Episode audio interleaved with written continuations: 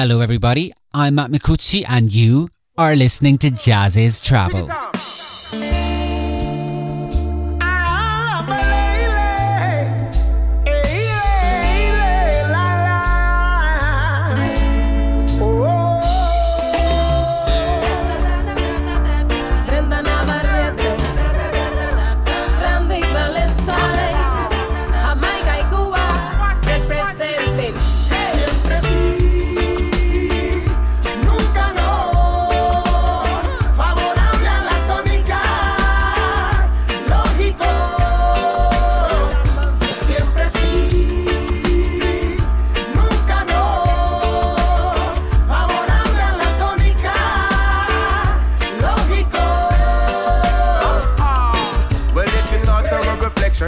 experiences. you're Gonna wanna experience this. Open up your heart, the world is wider than you heard. Keep that in your mind and you might whistle while you work. Needed to travel. I had a lot of gravel in my mind to unravel. Now inside this dream, I keep on flowing.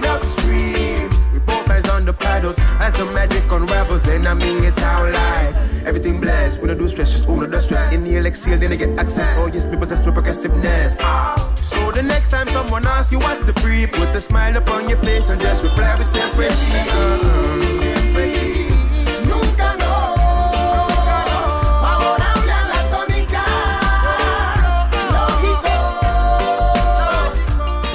Hello, everybody. Jazziz online editor Matt Micucci here, welcoming you to a new episode of Jazziz Travel. This is a podcast series that explores jazz and creative music in all four corners of the globe, touching on cross cultural projects, different music traditions, and much more through conversations with or about groundbreaking, innovative, and visionary artists. Melbourne producer musician Jake Savona recently released Volume 2 of his visionary project Mr. Savona presents Havana Meets Kingston, which unites the deep roots grooves of reggae, dancehall, and rocksteady from Jamaica with the scorching soul of Cuban son, timba, and salsa. The first of these albums was released in 2017 and it was followed in 2018 by a live version of the project that performed three world tours, culminating with a show at the Royal Albert Hall that summer.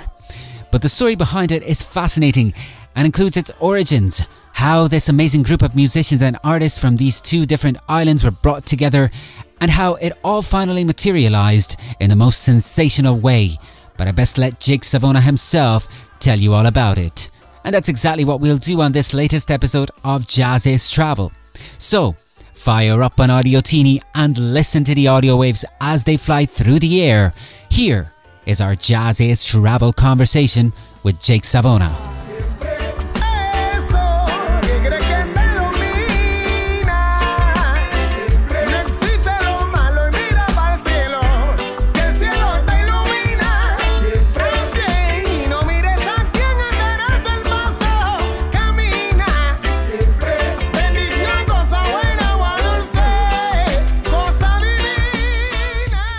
Hi, Jake. Welcome to Jazziz Travel. Great. Thank you so much for having me, Matt. Jake, what, what part of the world are you speaking to us from right now? So I'm Australian, but right now I am in Havana, in Cuba, in the Caribbean. You said it yourself. You are originally from Australia and specifically from Melbourne. So uh, that's correct. Uh, the reason why I'm bringing that up, of course, is because w- before we talk about the latest installment in the Havana meets Kingston uh, series, uh, you know, uh, we should mention that uh, there was Melbourne meets Kingston before that. But just to start with, you know, I mean, I'm curious about how you developed into, you developed your eclectic interest in music, which is showcased by your projects, your, your various creative projects. And can you tell me a little bit about the Melbourne uh, music scene, uh, which kind of influenced that? Sure. Well, Melbourne's famous around the world as one of those cities. I guess it's a really strong musical scene. Um, there's like, I think Melbourne at one point, it might be different since the pandemic, had the most bars um, and live music venues per capita than anywhere in the world. Um, and I grew up in Melbourne, you know, great radio stations, PBS FM particularly, um, a lot of world music and, and jazz. So from a young age, I was hearing, I'm a, I'm a piano player, so um, I grew up with cl- classical training, but I got into jazz and blues pretty early on so I was just soaking it all up from a young age, you know, and um, actually, you said you're in Ireland. I finished my music degree in Scotland. Um, I got a scholarship and, and, and finished a music degree over there, and then lived in Brixton in London for, for quite a while, and that was a deep introduction to Jamaican music. And then I bought my first sampler in London and came back to Australia, started making beats, and then fast forward a few years, I, I was really getting into Jamaican music and realized that in Australia, there's almost uh, definitely then and still now, there's almost no Jamaican Jamaicans, let alone you know Jamaican music. So um, I flew to Kingston with a couple of Australian friends and ended up. I, I, took a whole bag of rhythms that I'd recorded in Australia and you know worked with all these great artists in Negril in, in on the opposite side of the island to Kingston, and that was included Anthony B and Stevie Culture. And it, it, it turned into a project that I called Melbourne Meets Kingston, just because I wanted to you know, explain in the title that it was the first meeting ever of Australian and Jamaican musicians. And I never dreamed that years later I would be using a similar title for this Caribbean project, you know, uniting the music of Cuba and Jamaica. So, what was it about Jamaican music in particular that uh, fascinated you? I guess, well, you know, living in Brixton, and I just, it was, it was just like I was being pushed, life was pushing me in that direction. Like I literally was just kept meeting these great Rasta singers and then ended up at a small sound system party, and Horace Andy's on the m- microphone. I was like, hang on, I recognize his voice from my sister's Massive Attack records, you know, and um, then ended up at some Jah Shaka parties and just seeing the the whole building sort of shaking from the bass, and you know, I was, um, I guess, and I've always loved the Jamaican patois, the flow, the melodies. I've loved the spiritual dimension in roots reggae um, all of that really attracted to me. And, and when I got to Jamaica for the first time in 2004, it kind of all made sense. You know, I really needed to travel there to experience the music in its, um, in its true settings, you know. And what about Cuba then? Well, growing up, it's funny because I'm a piano player and I loved, I discovered the Buena Vista Social Club album in my early 20s and I listened to it so much. I had a CD on repeat basically and I just loved how evocative that record was. And then I forgot about it. I mean, I got very, I guess, sidetracked by Jamaican music, um, hip hop and reggae and, and, and the productions. And I didn't listen to Cuban music for a long time. And it wasn't until 2014. And I was about to fly to Jamaica. And a friend had just got back from Cuba and her photos were magnificent. And I thought, wow, I should really get there one day. I wonder where it is. I didn't even know where the Cuba was. And I looked on the map and I was absolutely amazed to see Cuba right next door to Jamaica. And I was like, what? And I jumped online and I found a flight, an almost direct flight to the Cayman Islands. So I went for 10 days in that Jamaica trip. It was all very spontaneous. I had an Australian friend in, in Havana and um, so I met with her and her friends and traveled around. And yeah, it was a, an amazing trip. And then on that last day of those 10 days, I was in a nice cafe in Old Havana and, and there was rumba music playing on the CD player. And I was just imagining how nice it would be to mix that with Nyabinghi and reggae. And suddenly the idea came to me, wow, I wonder if a project like this had happened. And when I got back to Australia, I did the research and realized there never had been. And I called up Sly, Sly Dunbar, Sly and Robbie fame, and said to him, what do you think about a trip to Cuba? And he loved the idea. And that was sort of got the wheels in motion. So just to, just to understand a bit more, it seems like it was very everyone has their own approach, I guess, but it seems like for you it was also very important to have that uh, first-hand experience of actually going to the places and experiencing uh, what life was there, its culture at lar- large, but also it's the the way life is there, right? Oh, 100%. And also to, you know, I mean, to meet people and to, to you know, see the music studios and to get a sense of how the how everything works in different places, you know, and um, and I would definitely say these two islands they're a cult, they're an energetic hotspot on the planet for sure, but they're culturally very rich and very unique. And um, you know, I've been coming to Cuba regularly ever since, and um, you know, there's so much to learn about the music and the culture and the people here. And Jamaica and Cuba are vastly different. You know, they have different languages. Um, and very different cultures, but at the same time, they have very similar roots in the way that, you know, the Caribbean islands that were, that were colonized and then slavery and, and then, and, and, and the aftermath of all of that. So, you know, very, very, very interesting places and very rich musically and historically, um, and very sort of distinct, I guess, evolutionary paths with the way that the music evolved and changed and yet they have very common roots, and and that was very um, interesting to explore that in these two albums, Havana meets Kingston, Part One and Part Two, which is just released today.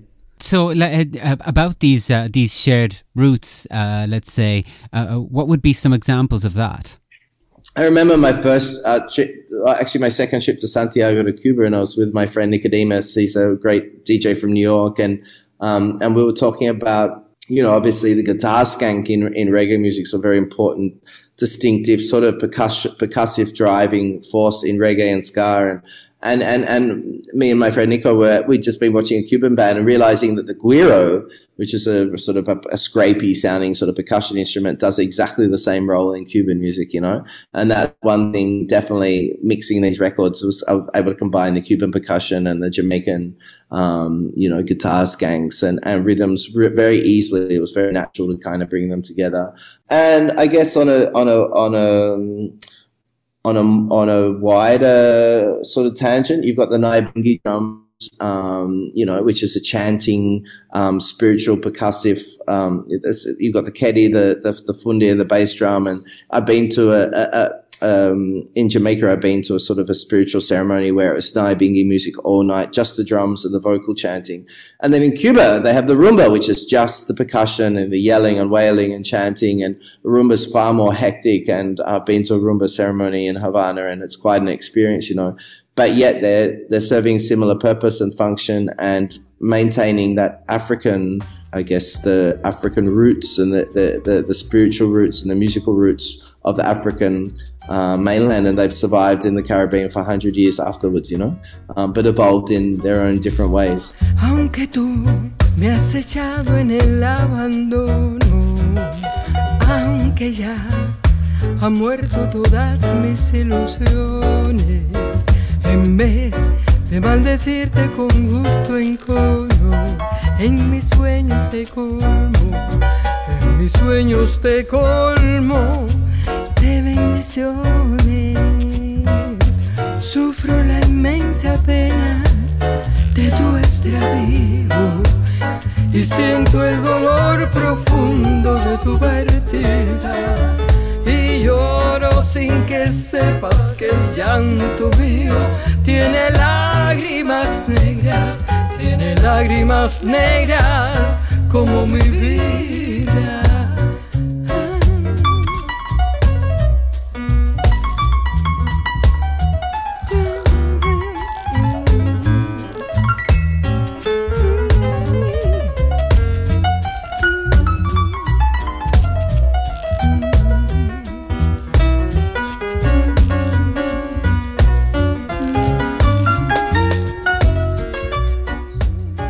The track you are hearing just now is from Mr. Savona Presents Havana Meets Kingston, Volume 2, available now. Well connected by common African roots and colonial histories, the music of Cuba and Jamaica have travelled largely in separate directions. Their influence on the music of the world has been immeasurable, but their influence on each other has been less evident until now. And here to tell us more about this visionary project that finally brings these cultures together is the man who envisioned it all, Jake Savona.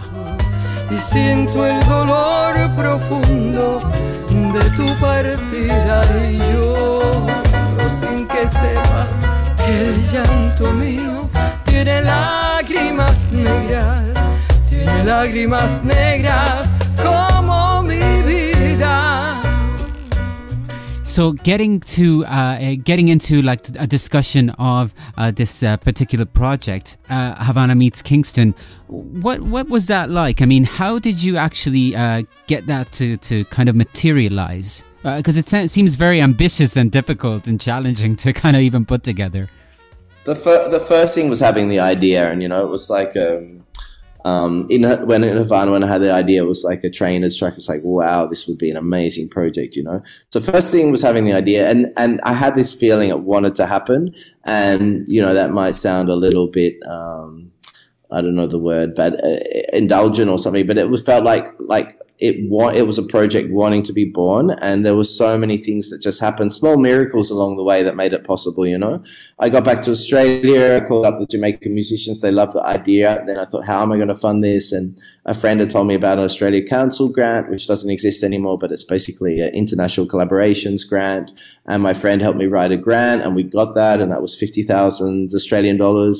Um, it's about thirty thousand pounds, I guess, which was enough to cover everyone's flights to Cuba and the studio fees and the fees of the Cuban musicians. So that really helped. I couldn't have financed it myself um, at that point, and even now it's it's tricky, you know. So there was huge costs, and we ended up spending a lot more than that. Um, but that was enough to sort of make make it all possible. Sly and Robbie was super helpful. They loved the idea. I explained to their French manager, you know, I don't have the normal fees that they would normally work with, but they, they came to a really nice negotiation and they want, they wanted to come. That's been the thing with this project. Everyone that's involved loved the idea. They love the idea of mixing Jamaican and Cuban music. They love the idea of traveling to Cuba. The Cubans are super excited to meet the Jamaican musicians and have a new musical experience. Everyone wanted it to happen. Everyone wanted to be part of it and doors just kept opening. So that's sort of the, the I guess the short, short answer to a big question. yeah. And what about the atmosphere then? Because, uh, you know, the collaborative atmosphere and, uh, in terms of the material then that uh, was actually recorded during these sessions. Oh, it was amazing. So the, those first 10 days at EGREM Studios, we recorded at EGREM, which is where the famous Buena Vista Social Club album was recorded. It's an amazing studio from the 1940s in central Havana. And um, yeah, the, the first day that, you know, we all flew into Cuba the day before. And when the Jamaicans first got to the studio, um, you know, the Jamaicans don't speak any Spanish. The Cubans speak almost no English. Um, you know, there was no, there was a big language barrier, but I prepared sort of simple charts for everyone. And the very first verse track we recorded, um, you know, it just everyone, as soon as me and my engineer, and as soon as the, all the musicians started playing, it was just like, okay, this is going to work. You know, it was just a magic, and it was a lot of respect. Everyone really listening to each other, and these are musical legends. You know, they're highly experienced, highly talented. Um, so it was it was effortless, basically, to make it work. It was um, the atmosphere. Of those whole ten days was incredible, and then that gave birth to the project. In the middle of the session, Sly and Robbie said, "When are we taking this on tour?" And I couldn't believe I'd never even dreamed of it being a touring a live project. It was purely a studio um, project for me at that time, and you know, it's uh, yeah. And since then, we've been very lucky to tour the world, and, and including probably the greatest concert of my life, which was the Royal Albert Hall uh, a few years back in 2018, where we played for the BBC Proms. It was amazing. Are you hoping to do that again? Oh, I'd love to do that again. Let's see. yeah, yeah. So, I mean, uh, speaking of uh, this being part two, then, are there any significant major differences between part one and part two?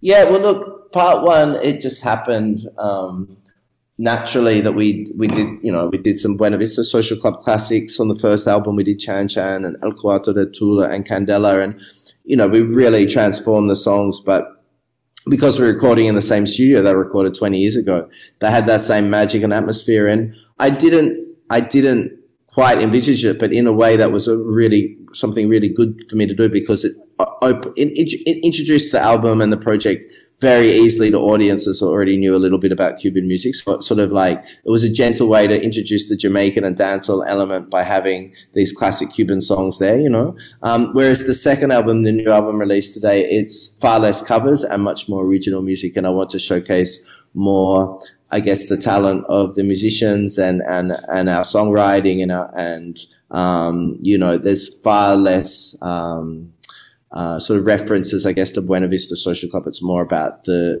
the musicians on this project themselves. Let's talk about the musicians, uh, Jake. I mean, I'd love to know, know, more about them. Well, across the whole album, we've got Sly and Robbie. Um, and, you know, sadly, Robbie has passed, he passed away during the pandemic and Bopi, our guitarist, passed away too. So it's like, uh, uh you know, I, I have to acknowledge that because we had over 70 musicians on these recordings aged anywhere between 18 and 80, you know?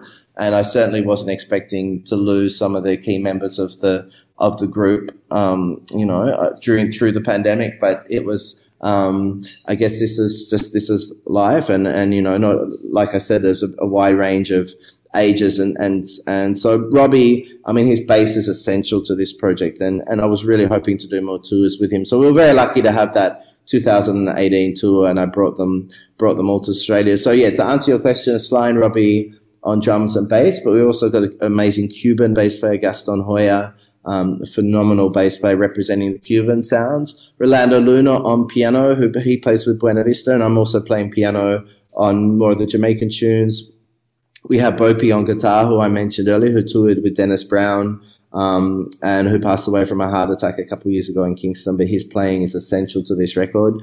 Um, then we have this great Cuban percussionist, Yaroldy Abreu, who's considered Cuba's top conga player. Oliver Valdez and Rodney Barreto, both drummers, incredible drummers. Um, some beautiful flamenco guitar on, on, on the third track on the album, Wadashada, which is a Cuban flamenco musicians, and they have their own um, style of flamenco that's evolved sort of. Um, obviously, it came from Spain to Cuba, Cuba, and then it's evolved in its own way. Um, and then we have a huge range of singers from both islands. Um, Brenda Navarrete is, is, a Cuban female singer and rapper and percussionist, and she's a really important part of the project. Julito Padron, who's my Cuban trumpet player, also sings on the record, has a very beautiful voice. Um, representing Jamaica, we've got Prince Alla, Clinton Fearon of the Gladiators, um, Randy Valentine, who's based in the UK, um, Baika Shamaya, who's a great um, up and coming roots um, Jamaican artist. Um, and yeah, it's a, it's a lot of, a lot of names for me to drop. It's a big team, basically. Um, yeah, it's a, like I said, I think we counted 71 musicians and singers in total on this new record. Wow. That's amazing. But Jake, so we talked mm. about the cultural aspect and you kind of brought it up there, the fact that there was also a multi-generational element. Uh, what do you think mm. kind of that brought to the table? Well, I wanted, I, I mean, the, the, amazing thing with this music is that just um, the music opens doors. So I was getting to work with these total legends that I never dreamed that I would even, you know, Barbarito Torres being one of the original Buena Vista um, social club members who plays the laúd and he's a virtuoso and very famous in Cuba. And it's been so good to have him part of the project. But of course, I also wanted to represent up young and upcoming artists, um, both younger Cuban and Jamaican singers and rappers. And so, um, you know, trying to showcase, have that, have these, the older artists that can really lay the foundation and represent um, both islands, and then have the newer artists with their new sounds and new styles um, to bring to the table. You know, so it's it's certainly a project that's not. Um, it's many things in one, basically, um, and and it's been nice to see how wide the fan base is for the project. Actually, like it's a multi-age, multi-genre project, basically. Yeah, uh, awesome, Jake. Will there be a part three?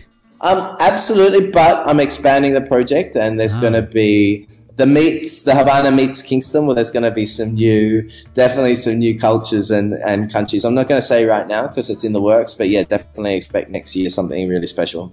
All right, we'll watch this space. Well, Jake, it's been fascinating speaking yeah. with you. Thanks very much for joining us. Thanks so much for your time. I appreciate it.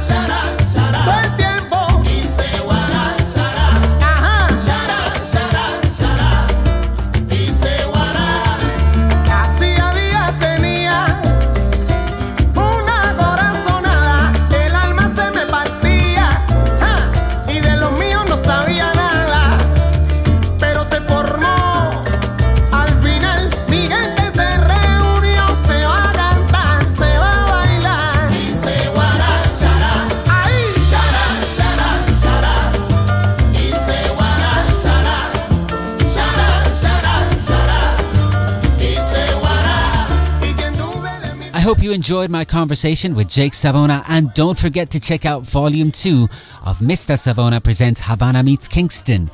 I also encourage you to join me next week for more globe-trotting conversations on a new episode of Jazziz Travel. And in the meantime, check out jazziz.com for more excellent content and don't forget that you get access to even more goodies when you subscribe.